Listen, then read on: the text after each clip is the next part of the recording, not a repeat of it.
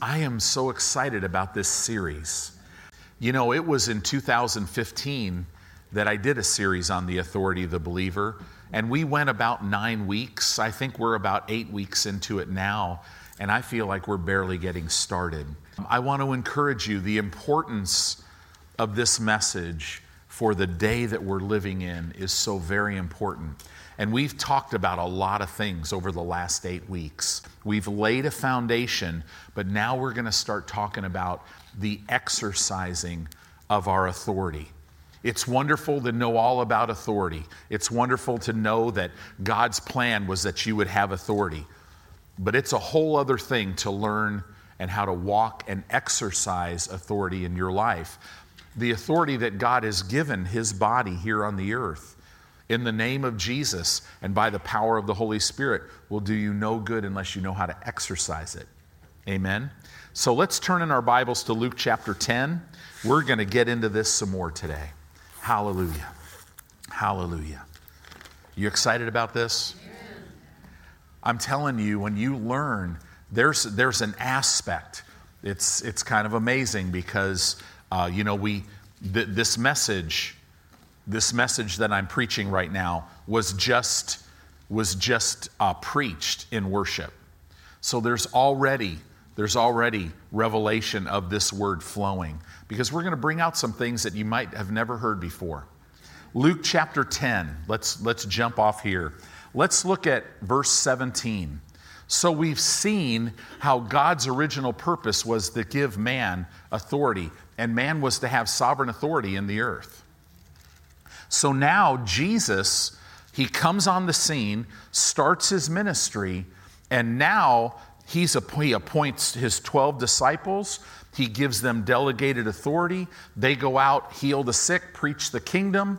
They cast out devils. Then he goes now in Luke chapter 10, and now he appoints 70 others that will go before him uh, into every city that he's going to go. He tells them to preach the gospel or preach the gospel of the kingdom.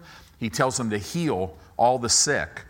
He doesn't, he doesn't tell them to cast out devils, but obviously they learned from the 12 that authority in the name of Jesus, they had authority over these demonic powers. And so they came back. Verse 17 the 70 returned with joy, saying, Lord, even the devils are subject to us in your name.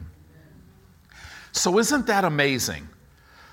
you think about, we always talk about, man, God gave man sovereign authority.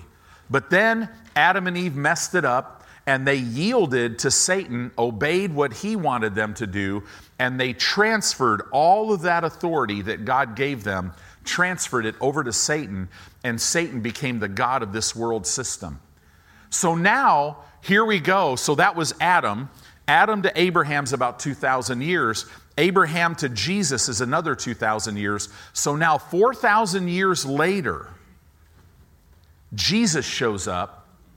He is all God and all man, but he lays his godly attributes down and now he goes and he's anointed by God in the River Jordan. He's baptized, the Spirit of God comes upon him, and now he goes into the wilderness. He's tempted of the devil.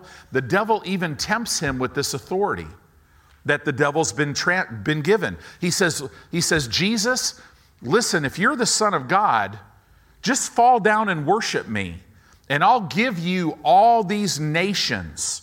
I know you're here for this. And I'll give you the glory of all of them because that was transferred to me when? In the Garden of Eden. And, and Satan says, I can give it to whoever I want. Jesus did not argue with him. He just stood up and said, No, no, Satan, you're going to worship the Lord your God and him only, right? So now we see Satan is the God, small g, of this world system. But Jesus is on the scene.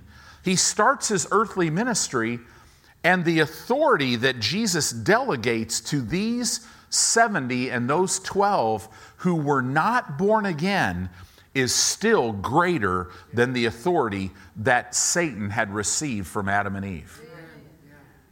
We're not even talking believers yet. We're not even talking your authority. Isn't that amazing? The 70, they found out the extent of their authority as what? They walked in this. They went out and experienced. What happened, no doubt? So they went to a city. You could just see it. And all of a sudden, they're preaching the kingdom. They're, they're laying hands on the sick in the name of Jesus. Bodies are getting healed. All of a sudden, a demon manifests, and something on the inside of them goes, Wait a minute, no, no, no, no, no. And they're like, No, you come out of him in the name of Jesus. And they're like, Boom. And they're like, Wow, that's pretty cool. That's how they found this out. Now, verse 18. When they came back, they were joyous because of this. Verse 18, when they said this to Jesus, Jesus responded, and he said unto them, I beheld Satan fall as lightning from heaven. We get this idea that when Satan and a third of those fallen angels fell, that there was this big battle. Have you ever seen lightning fall? It's, it's not like you know, it's not like Satan's coming, gets a few hits in God, and then God kind of knocks him back a little bit, and finally Satan just kind of falls out of heaven. No, that's not how that battle went. Satan started talking, I'm going to be compared to the Most High. I'm going to ascend above his throne. I'm going to walk in places that I'm not supposed to walk in because I'm greater than God. But then, good feeling gone, God spoke. There was no big battle. And he fell as lightning. And he was cast to the earth. It says this in, in Isaiah 14 12. See, Luke 18, 10 18 says, I beheld Satan. Jesus is talking about before Adam and Eve. I beheld Satan fall as, as, lightning fall from heaven. Now in Isaiah 14, 12, you don't have to turn there, but it says this How thou art, or I'm sorry, how art thou fallen from heaven, O Lucifer, son of the morning? How art thou cut down to the ground? This is why in the Old Testament and in the New Testament, in the Old Testament, Satan appears before God, and guess what? God's like, What have you been up to? He's like, I've been going to and fro on the earth. New Testament tells us he goes on the earth. He's walking around as a roaring lion seeking whom he may devour. He's on the earth. Why? He's been cast out of heaven. He's a pre Adamic loser. He is the biggest loser, right? So now Jesus is saying, why did he say this? I beheld Satan fall from heaven as lightning. Why did he say that? He is telling them the reason why you, 70, have been given authority, why these demons are subject to you, is because Satan is already defeated. That's why he said that. He said, Listen, you've got to know, and I'm telling you in 2021, church, you have to know this Satan is already defeated. He's not going to be, he's already defeated. Right? It's just going to get worse from him, for him. He'll be thrown in the bottomless pit here after the seven year tribulation. He'll get out just for a short season, and then he'll be cast forever into the lake of fire. What a great and glorious day that will be, right? So, when Jesus said this, when he said, I beheld Satan fall from heaven. I can't tell you enough. He was saying Satan is already defeated. Do you know when he made that statement to the 70? He was Satan was still the god of the world system. But he's already defeated. This is huge. You have to know this. In other words, Satan is a defeated foe. What is he? He literally is an illegal oper- or occupier. He's, he occupies God's territory illegally. He operates as an outlaw. That's why he has no legal right to put sickness on your body, but he will if you let him. Or he'll just attack you for no reason at all. But know this if you have symptoms in your body, You have the authority in the name of Jesus to get those symptoms out of your body, and all of heaven is behind you. If you have poverty and lack in your life in any way, you have already been redeemed from that. He can't keep that in your life. He can't have your kids. He can't ruin your life. You have to know that. Why?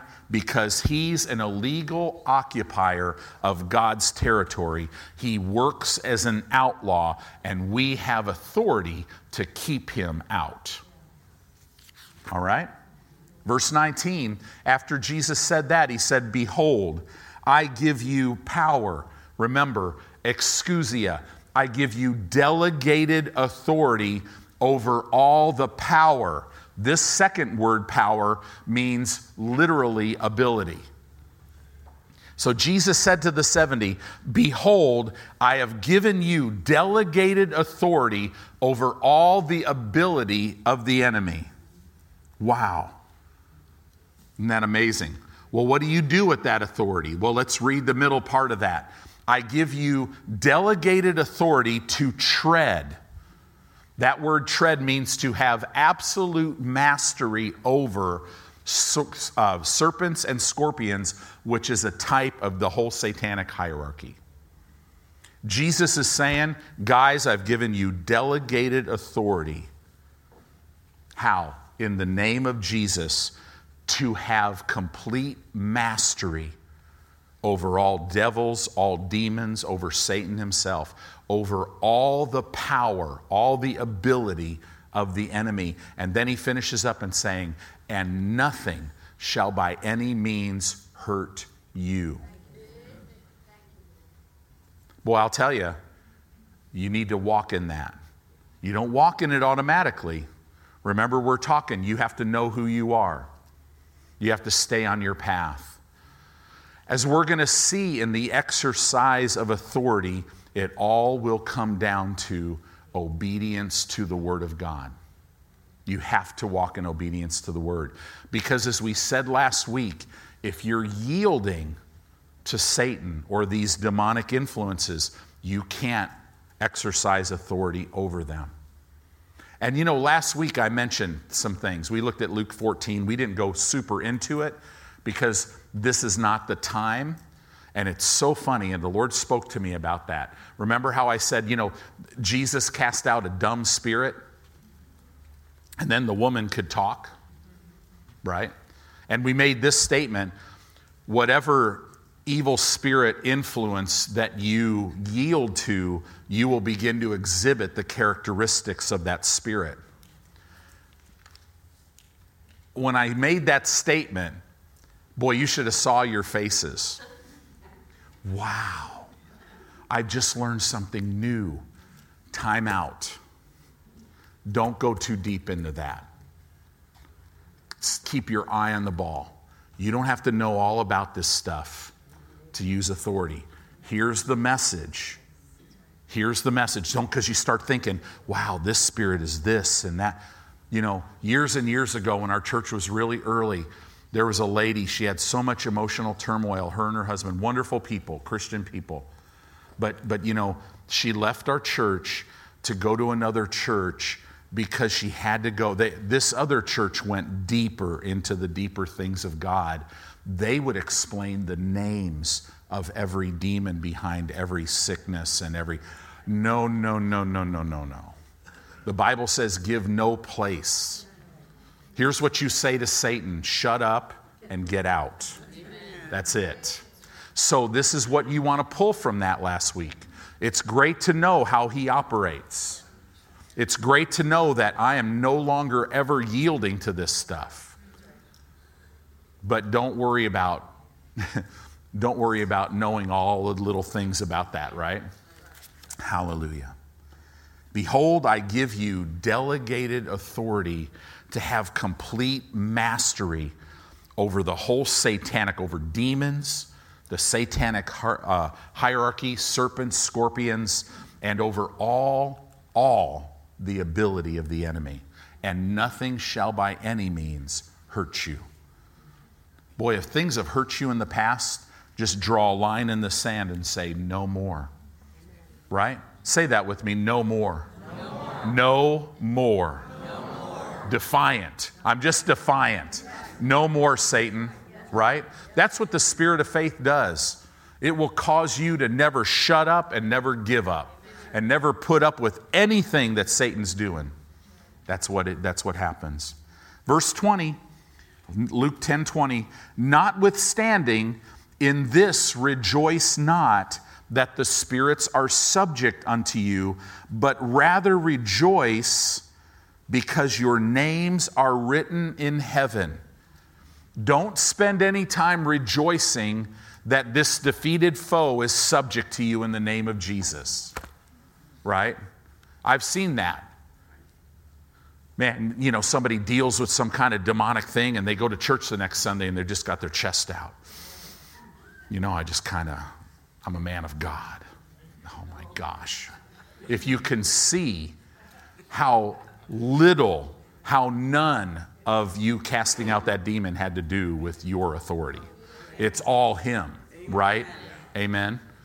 The seven sons of Sceva, if you if they ever made it to heaven, they probably, you know, uh, they probably could tell talk to you about that a little bit. You know, because you don't want some demon looking at you and going, hey, you know, Jesus I know, Paul I know, but hey, uh, Tony, I don't know who you are, dude, and you're in trouble right now, right? But no more, no more. So let's talk about something that's very important in the exercise of our authority. There's a big controversy about the authority of the believer in the body of Christ. And this is the controversy that God gave delegated authority, maybe to Adam and Eve, but they lost it. That God gave delegated authority to the 12, but the 12 aren't here anymore. That God gave authority to the 70, but the 70, they're in heaven too. But don't you be thinking you have authority. Now we don't now now we're sitting at Faith Family Church. You guys have been biblically taught, unless and, and not religiously brainwashed. But that's the controversy. Well, who do you think you are? Right? Do you know much of the body of Christ? They don't even know. You mentioned demon and they're freaked out. Right?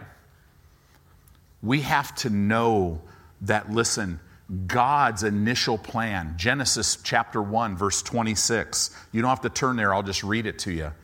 And God said, Let us make man after our image, after our likeness, and let them have dominion.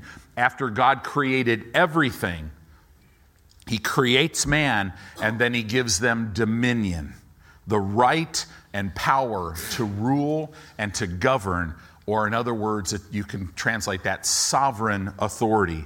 Over what? The fish of the sea, the fowl of the air, over the cattle, over all the earth, and over everything, every creeping thing that creeps upon the earth.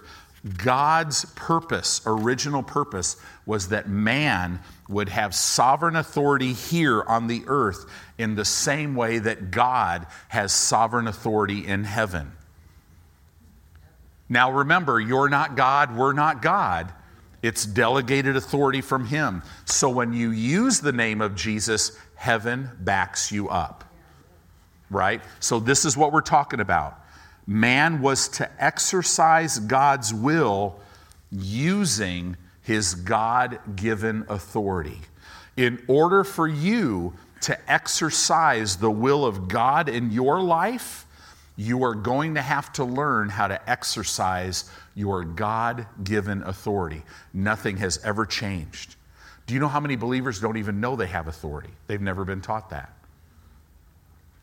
Some have been taught you're a lowly worm and you just take what you're going to get, and you know, someday in the great by and by, it's going to be wonderful in heaven.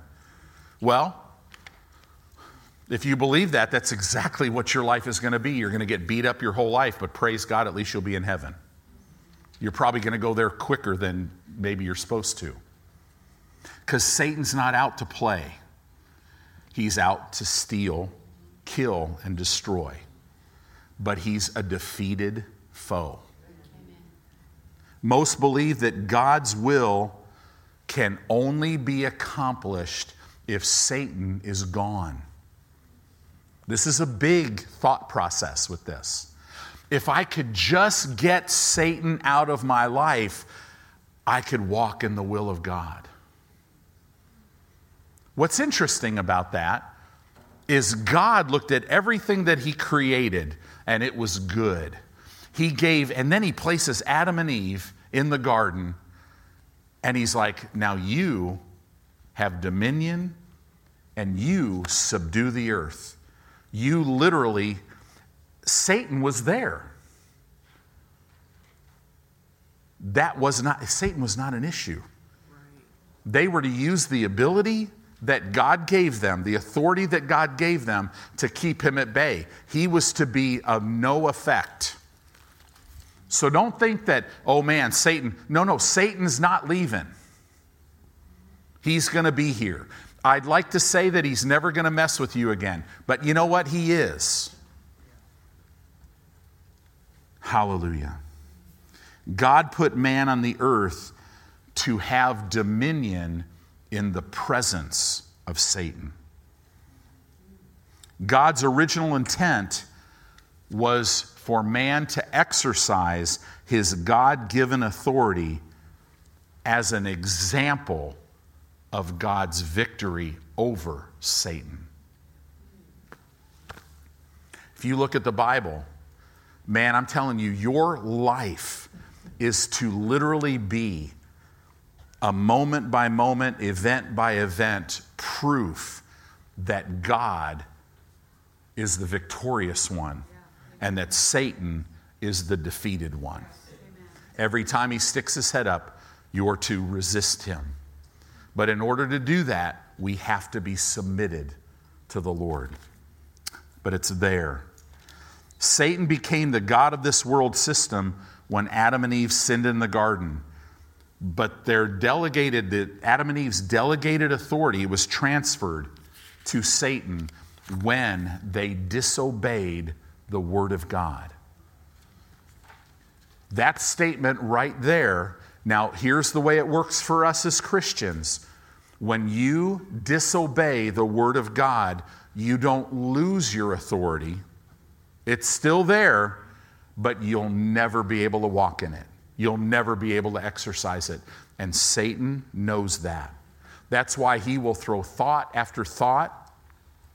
He'll try to get you around wrong people. He'll try to get you out of a place where you're supposed to be into a place where you're not supposed to be.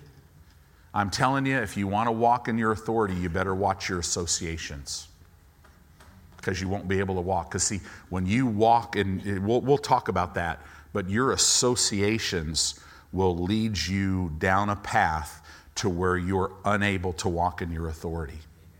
You got to be careful what you hear, right? Amen. These things are all a part of it. So let's look at this. When Adam and Eve turned this over to Satan, you see, if you read the Old Testament, God worked from that point forward. Why? to accomplish his purpose in mankind to restore him to authority. You see it all through the Old Testament. He began to work with mankind for the purpose of restoring mankind back to authority because that was always God's original intent. Now, we're talking about the Old Testament, so all that you read here is nothing compared to what you have. This should excite you. This should thrill you. And here's the thing, guys you don't, you don't get this mentally, you have to get revelation knowledge of it. So let's look at the first person. God cuts covenant with a guy named Abram, who later became Abraham, right? The curse was upon the earth. However, when God cut covenant with Abraham, God was able to make Abraham rich in the midst of the curse being on the earth. God blessed him with flocks, herds, silver, gold. God increased him in a miraculous way so that everybody around him could see that. It was interesting. Abimelech, if you ever remember that story, he made an alliance with Abraham. He had wives, but he was unable to have any children. We see Abraham, when God cut covenant with him, we see him exercising authority. He prayed for Abimelech, and Abimelech was healed and started, was able to then have children. We see that exercise of authority. When God gives his instruction and makes a covenant with mankind through Abraham, you see Abraham beginning to exercise supernatural authority that he could have never had in himself. You see this in the Old Testament. God cuts covenant. He, but see, Abraham would have never been able to pray for Abimelech if he hadn't obeyed God. You always see he obeyed God. In the body of Christ right now, the number one reason why we're not seeing miracles the way we should, why we're not seeing signs, wonders, miracles, why people are not walking in dominion in their life is because of disobedience to the word. I mean, every, every time, every time. You see this pattern. This is huge. Let's look at Isaac. Isaac operated in supernatural authority. In Genesis 26, in a time of famine, he, he had a hundredfold increase in his crops. Could you imagine in the middle of a desert? Everybody's losing everything, but he obeyed God. He didn't go to Egypt like his, like his dad was told to go. He stayed he obeyed God, and God give, gave him a hundredfold return. Could you imagine? You have nothing but dust everywhere, and then you come up to Isaac's field, and it's, it's, it's producing a hundred times more than he normally produced. Wow. People recognized that God was with them because of the authority that he exercised in obedience to God's word. If you want to go by, see, here's the thing. If you're going to go by your feelings, if you're going to feel sorry for yourself, if you're going to let your emotions lead you and, and lead and guide you into what you say, you're, you're never going to be able to walk out the path that God has for you. We must come to a place where we submit ourselves to the Word of God. Many don't want to hear this. I think I'm talking to a bunch of people that want to hear this. Because this, I mean, think about that. In your life right now, your future's, it's bright. Do you know right now how many people are freaked out about the next wave of a virus? We don't have to be freaked out about that. Man, if that virus got you the first time, you need to stand up and go, it'll never get me again. No, no, no, no, no. No virus anymore. You know? No sickness, no disease, no poverty, no lack. That's right. That's right. Like Brother Hagin would say, don't shout me down because I'm preaching real good, right? Then you got Jacob. Look at Jacob. This is an interesting picture. He exercises authority. So, so who's Jacob? He tricks his brother Esau out of his birthright, right? then he has to leave because Esau is going to just wipe him out. And he goes to work for his uncle Laban, who then tricks him. But Jacob supernaturally, you should read that story of how Jacob supernaturally prospered. Why did he prosper? because of Abraham's obedience.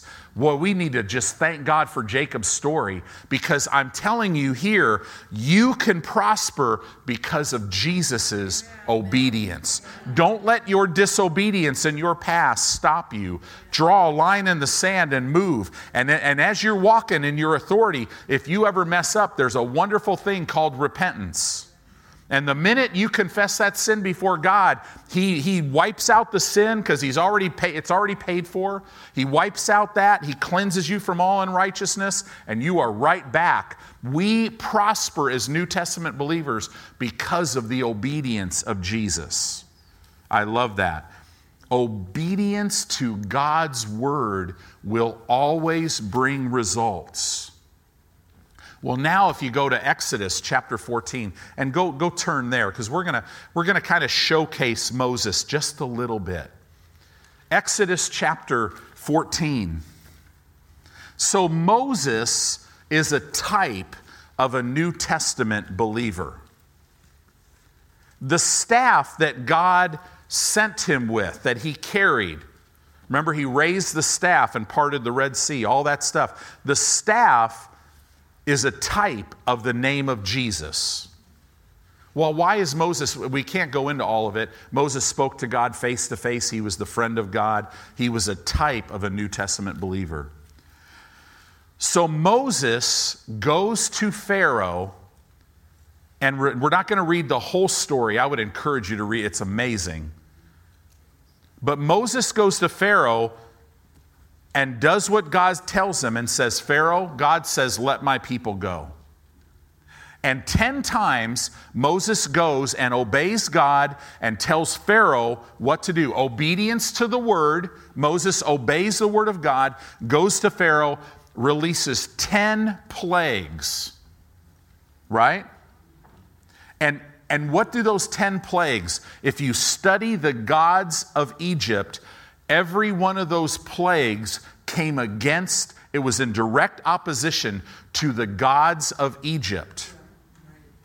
Basically, God was saying, He was showing everyone His greatness.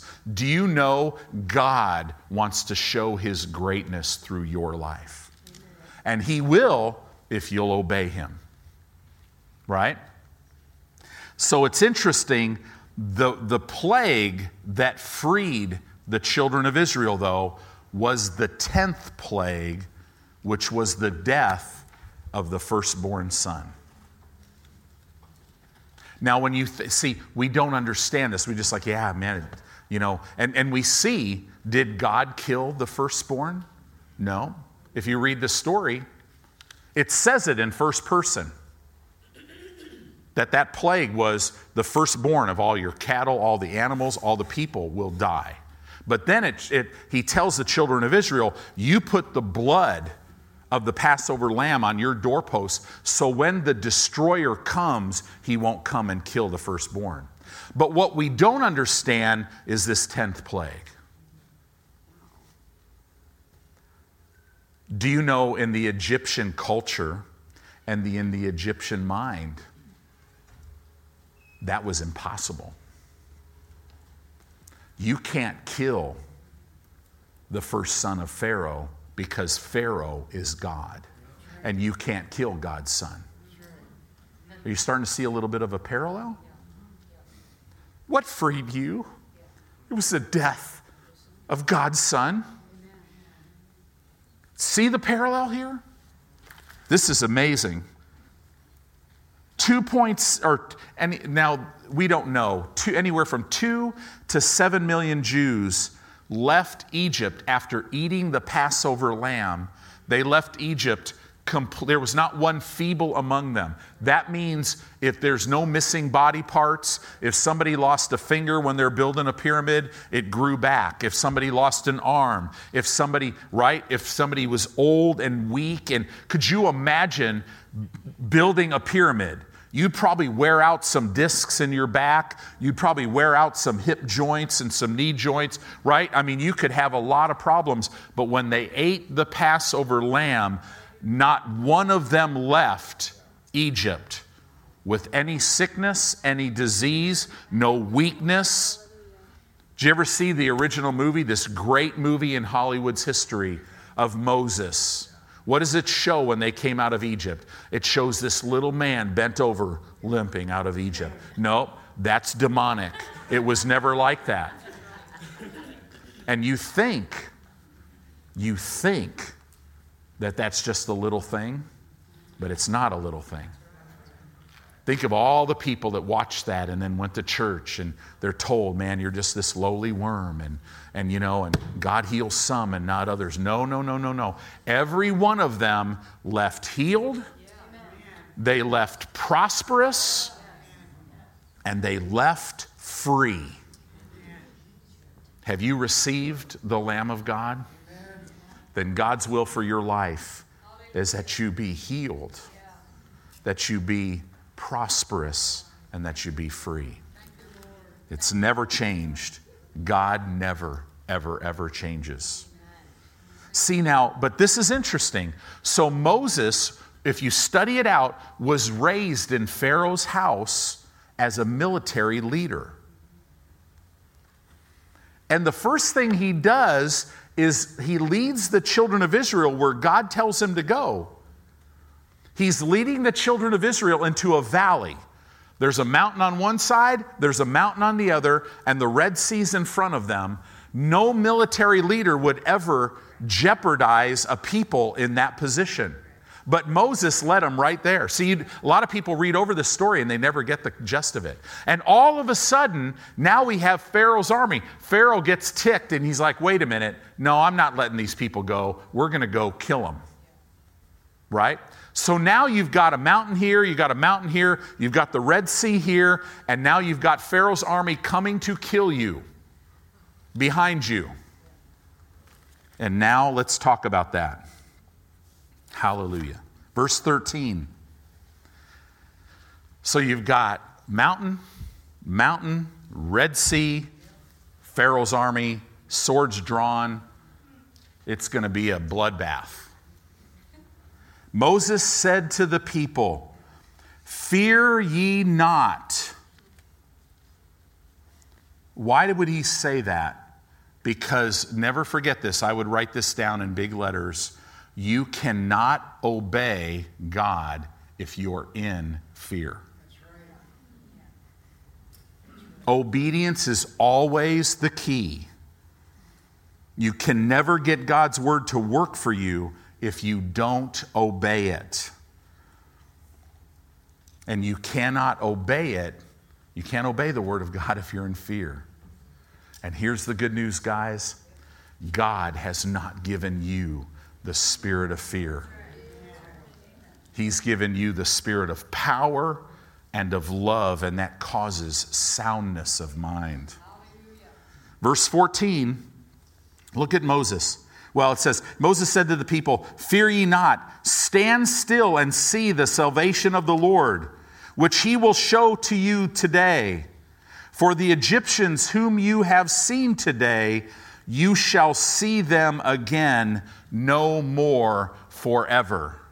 Wow, that sounds awesome. Then he keeps going, The Lord shall fight for you. Now get this Moses is bold hey, these guys that are coming after us, you're never going to see them again. And then he's, he's explaining how it's going to happen. He goes, because the Lord is going to fight for you. Doesn't that sound awesome? Wow. The Lord is going to fight for you, and you shall hold your peace. So, verse 13 and verse 14 is a picture of what happens today when Satan trials, tries to steal what God has given you. This story, you, you live it. All of a sudden, you're in your life and you have no way out over here and no way out over here. You got an inaccessible place over here, and all of a sudden you've been diagnosed with a tumor that's growing and it's stage four, or your business is failing, or all of these things are going wrong and there is no way out. The number one thing that you have to realize when you get in that situation, and notice I didn't say if you get in that situation. Now, I'm not saying people are going to be diagnosed with deadly diseases, but you're going to be put in situations where, in the natural, it doesn't seem like you can ever have what you really thought you were supposed to have.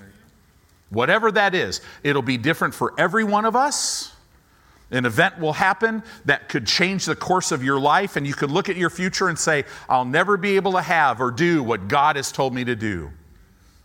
right? I remember in prison ministry, man, you'd minister to guys that were right there, hopeless. My life is over. I, I'm a Christian and I messed up and now I'm in jail.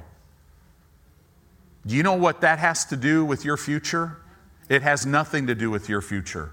Because God, now you got to get this, God has already delivered you.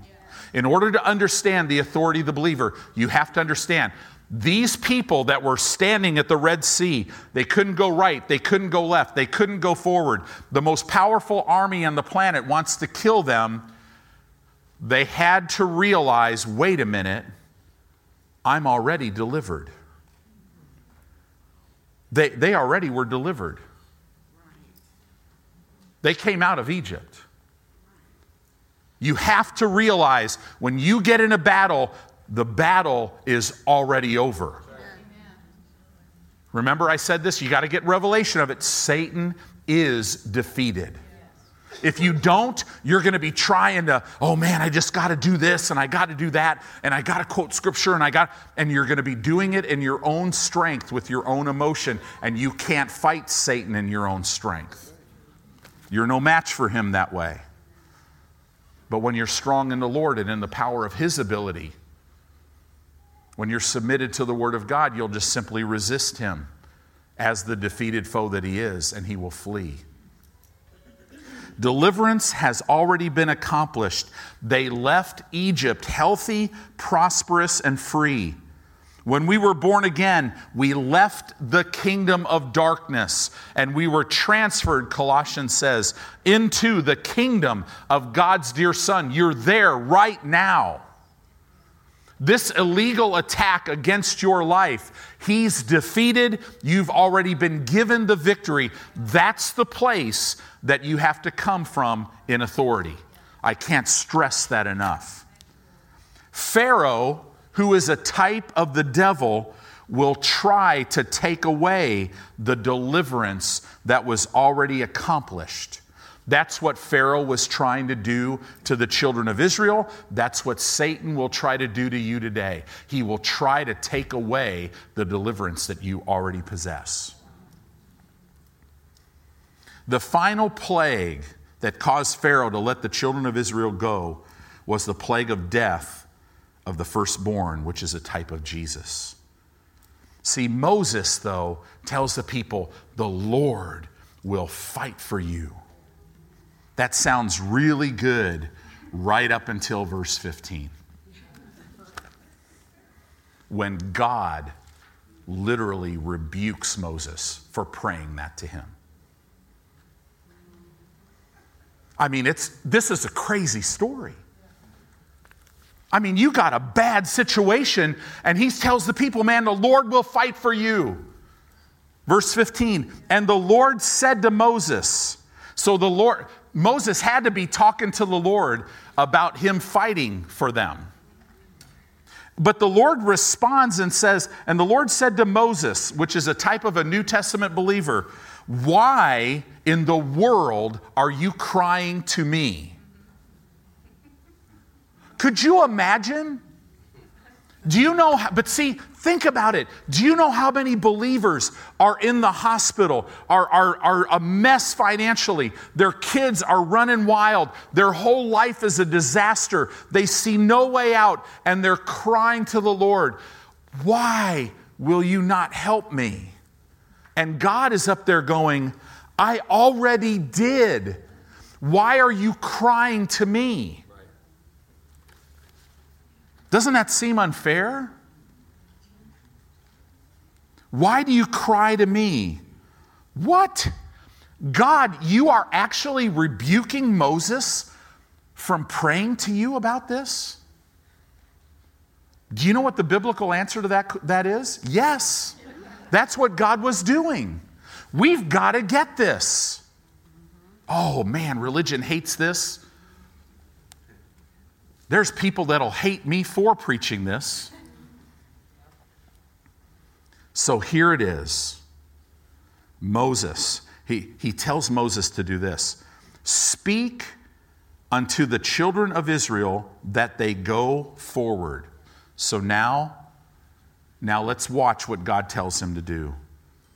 Moses exercised authority to get them free by obeying what the Lord told him to do. The Lord now tells Moses, Go speak to the people that they may go forward. You will have to speak in order to go forward. You're going to have to speak to your mountain. You're going to have to speak to the Red Sea in order to go forward. You have to do it. Why? Because God delegated authority to you. You women might learn a few things about this at the women's conference, I wonder. Verse 16, and then God says, You tell the people to speak that they would go forward. And then he says in verse 16, But lift up your rod. What was the rod? The rod is a type of the name of Jesus. New Testament believer, speak so you could go forward. What do you speak? You speak in the name of Jesus. Stretch out your hand over the sea and divide it. What? Moses, take what I gave you, stretch it over the Red Sea, and divide the Red Sea.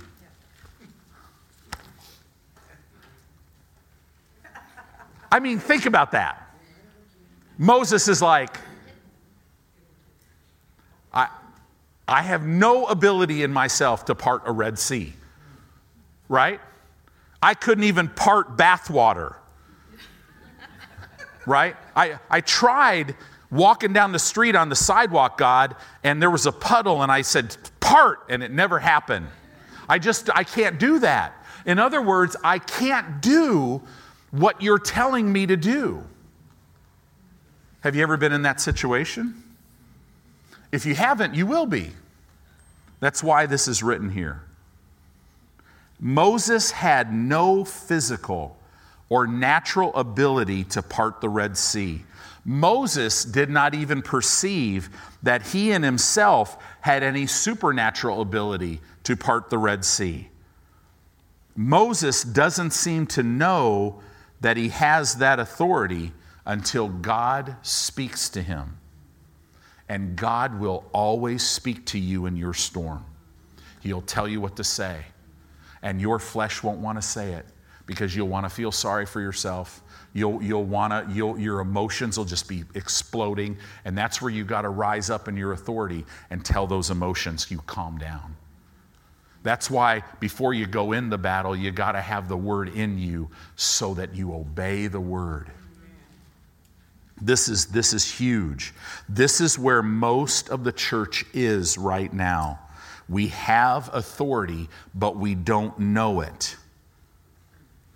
But most people, when they hear some of these messages, have you noticed about the messages? People either, I mean, it's amazing. A person will hear this message. I remember the first time I heard faith. Man, I was 17 years old, almost 18 years old. I had never heard anything like that in my life, and I ran to it. And now I'm 59 years old, and I'm still running faster and harder than I've ever ran. Other people run away from it right? I remember years and years ago, first year of our church, we had, there was a there was an older couple in our church, very affluent people, and just uh, the lady just was in massive pain in her back. And you know, we used to give out this book by Copeland. He did it all for you. And she called me and she said, Pastor, she said, Man, we love the service, but I, I, I just, this, this healing thing, and I have questions about this book. And I told her, I said, okay. I said, man, I go, just, just highlight everything in that book that you have a question about, and I'll come and sit with you and your husband. And I went there and sat with them for three hours, and everything that they had a question about of what they had been taught in the church that they came to, I gave them three to five scriptures proving what, what that book said was true. And at the end of it, they were just so like, wow. But they still chose to not walk in it. And, and why is that? Because your environment. Every one of their friends, what are you doing going to that church? That's those are that's that name it, claim it people, Haginites, Copelandite, right? All this stuff. No, no, no, no, no. We're Jesusites. It's the word. See, it's obedience. You can't, if you don't submit to the word, you can't receive from it. Moses obeys and does what God says. He does the word. And verse 21, if you read the story, it says when Moses obeyed, it says in verse 21, God parted the seas. In the exact same way, when you curse sickness in your body, you don't have the natural ability to do it. But when you curse it in the name of Jesus, God removes it and curses it, and, it, and, it, and the healing process begins. When you speak, God backs that up. He acts on what God says, and things supernaturally change. If you will start acting on what God says, and this is the thing usually it's a Christian that they're acting on a lot of what God says, but there's one area that God's dealing with the person, right? Could be forgiveness. A lot of times it's honoring God in your finances. You know, what do you mean? The first dime out of every dollar of increase, I have to give it to God. No, no, no, no. That's not what the word says. You have to bring it to God because it's not yours to give. And so many Christians are, are, are taking that tithe for their own life and they're wondering why things are not moving where it's supposed to. And then there's a whole bunch of other Christians who they just happen to make enough money to have a decent life and they think they're blessed. And they're missing so much. And, they're, and you got to be careful with disobedience because Satan will set you up. Right? Oh, Pastor, don't talk about money. People will get mad. They'll think all you want is their money. Don't care. I care about you. I'd love to tell you it doesn't work this way, but it does. It does. And we've all been there. Joshua exercised authority to stop the sun from going down. I'm not bright enough to understand all that. Maybe you could talk to Pastor Edwin about that after. but the way I understand it, God would have had to stop the whole universe can you imagine that? Joshua spoke to the sun and commanded it to be still. Wow. Elijah commanded it not to rain for three years and it didn't rain, and then commanded it to rain. Wow. You see men and women in the Old Testament exercising authority over the laws of nature. You see the laws of nature being superseded leprosy, diseases healed. You see supernatural events happen because God has made a way for man to have authority in the earth once again. This is so important. Man lost his original authority by yielding and obeying Satan. Now, now you got to get this part. You cannot walk in the authority that God has given you while you're listening to wrong people. Can't do it. You cannot walk in your authority by associating with wrong people. So, if you have notes, I would encourage you to write this. Wrong associations equals wrong listening equals wrong obeying equals an inability for you to exercise authority. Wrong associations equals wrong listening, which equals, got it? Wrong obeying, which will equal an inability for you to, for you to walk in inability for you to exercise authority. God's plan for man to exercise God's will on the earth through the delegated authority God gave him has never, ever, ever changed. It started in the garden and it's never changed. The sacrifice of animal blood in the Old Testament brought man back into a place for, with God for a season so that he can walk this way. But that those sacrifices had to keep going because the blood of bulls and goats could only cover sin, they could never erase it. The only way to operate in authority is to be in obedience to God's word. So we're talking about exercising authority. You and I, each of us, will have to make a decision. Am I going to believe and act upon the Word of God, or am I going to just stand and refuse to because of the way I feel, because of my circumstances? And I'm here to tell you if you will not allow those emotions and those reasonings to pull you away from God, if you will get yourself right in the middle, man, if you're believing God for something, surround yourself with three or four people that you could call up and say, Hey, I need you to tell me how blessed I am. I need you to tell me how healed I am. I need you to tell me how much I already have the victory. I need you, Leanne, I need you to tell me how literally Satan is already defeated. This is huge. James 4 7, remember that scripture. Submit yourself to God, resist the devil, and he'll flee from you. So it is the exercise of authority that makes all the difference. Right? Let me read Luke chapter 10, verse 19 and 20 to you again.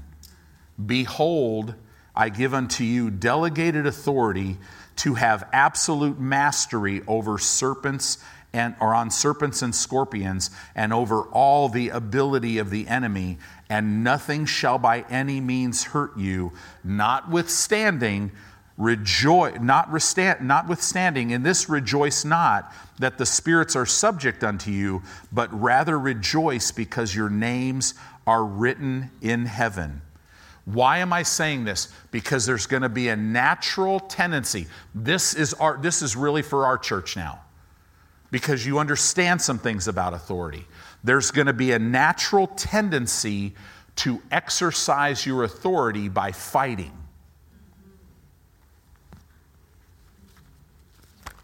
When people come up and I lay hands on them, and I'm standing, I, I don't heal anybody, it's the anointing of God. But I've got to be careful. I hate sickness and disease, but I got to be careful not to go too far to where I start to get emotional. And I start and I start to try to I can't help somebody if I'm laying hands on them in my own strength. I've got to yes, I hate sickness and disease. You know, I hate what what Satan does to people's bodies and what, they, what he does to their lives. However, I have to remain in a place of rest because he's defeated. That person who's coming up for healing is already, they've already been delivered. And Satan is a non issue. So we rebuke Satan, we rebuke sickness and disease while we're at rest. Now, this is, this is, there's a fine line when I'm talking, so I want you to hear this. There's a natural tendency to, notice I said a natural tendency. This is the way the Lord spoke this to me to see the devil as your enemy and then act out to take him down. You got to be careful. Is the devil your adversary? Yes but he's already been taken down. There's a difference. Now, get this. When the Lord spoke this to me, because literally, literally, I've never been a fighter, but I've been in a lot of fights. Never wanted to be in any of them, it's just my, it was my environment. But there's a difference between being in a fight and being a fighter.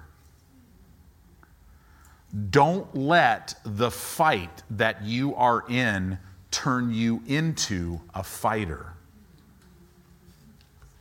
The fight's already been won. We see so much division in the body of Christ right now because people that have a national, you know, a national, or, or I should say a worldwide platform are commanding that pastors man up and stand in your pulpits and preach against all these issues. But my Bible tells me to preach the word. And what burns in my heart as a pastor is that you be equipped to go into your world in the authority, the correct authority, so that what God calls you to do, you will be an instrument in His hand to where the enemy will be stopped. Oh, Satan hates America, but he can't have it.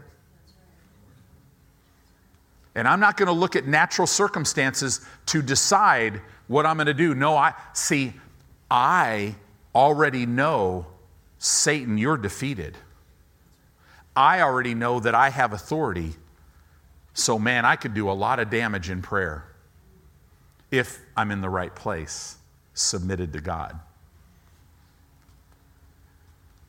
And am I willing to stand in this pulpit and say whatever God wants me to say? Absolutely.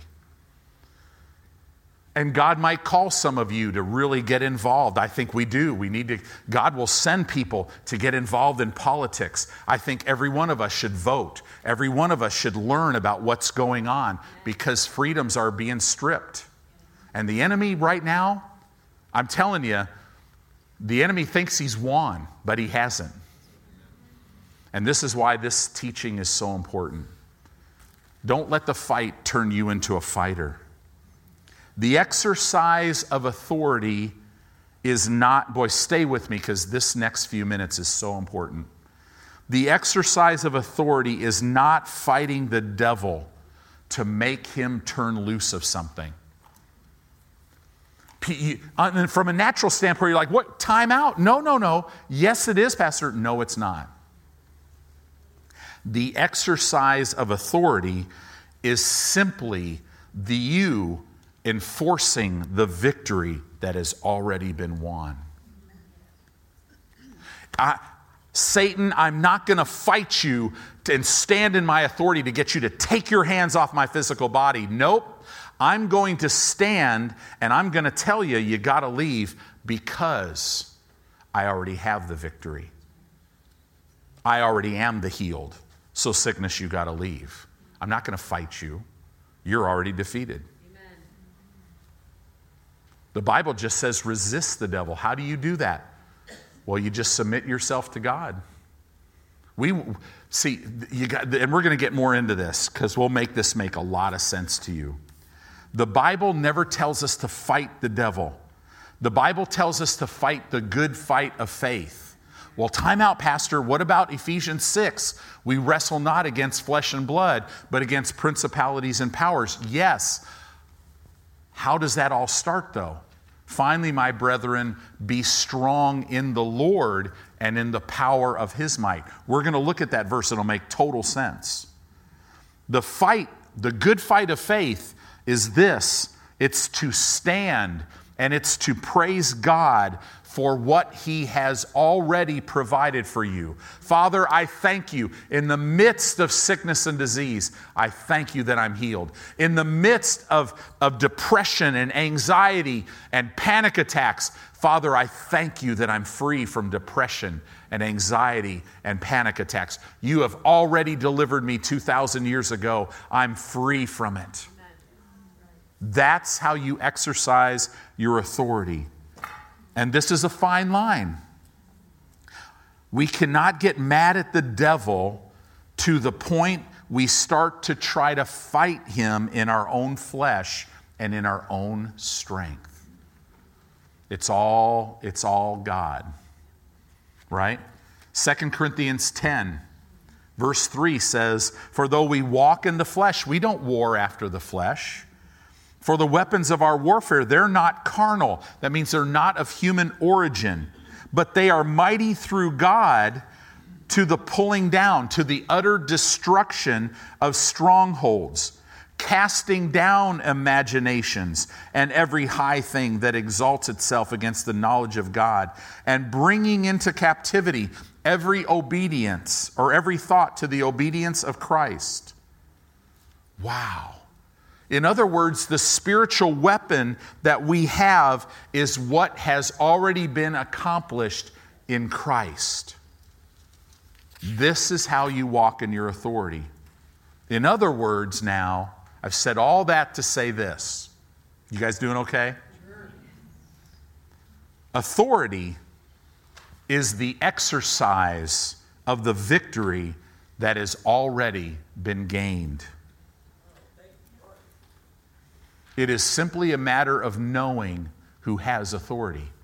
You do, Satan doesn't. Authority works when you keep the emotion and the forcefulness of your flesh out of it. This is why you have to keep, I beseech you, brethren, by the mercies of God, present your body a living and holy sacrifice.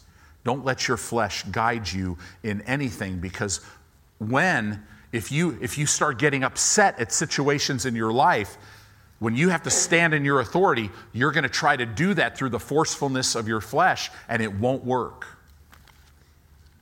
Wow. Because authority is the exercise of the victory that has already been gained. Have you ever noticed this? Satan always tells you what he's going to do. You know why he does that? Because he's got to get your permission. He's trying to convince you I'm going to kill you. I'm going to kill you. This sickness, this disease that's in your body, I'm going to kill you with it. Why haven't you? Because you can't. And you could say that all you want, but you're never going to convince me that what's going on in my body is greater than what went on in the cross.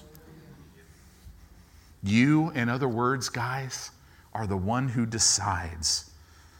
It's not about you fighting the devil to get something or to keep something. It is the enforcement of that which has already been provided. So, Charles Finney was probably one of the greatest uh, evangelists of our time, or of his time.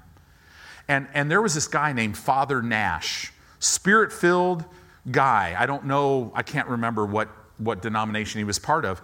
But what he would do is he would go to Finney and say, Can you tell me your schedule where you're going to go? He wasn't on staff, he wasn't part of Finney's ministry, but two to three weeks before Finney would go, he would go to the city that Charles Finney was going to go and pray. Charles Finney started having such incredible results that he started going with Father Nash. And one time when he, he just wanted to just pray with him. And Father Nash would just, he, you know, he'd be praying, praying in the Spirit, and then all of a sudden he would say things like this Lord, you don't think that we're not going to have revival in this city, do you? And then he just, ha, ha, ha, ha, and he would just start laughing. And Charles Finney went to him and said, Why, what is that?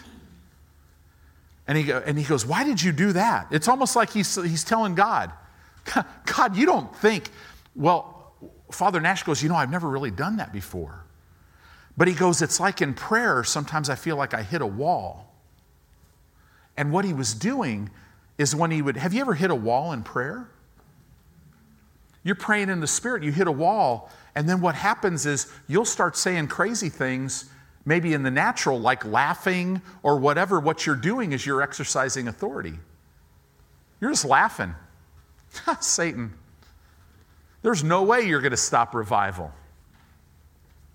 That's, that's, that's prayer. It was amazing the results that Finney got. Let me say this in closing your healing, your prosperity, your freedom, your peace, everything has already been gained. It's already yours. You already own it. Enforcing that victory is the exercising of authority. Amen.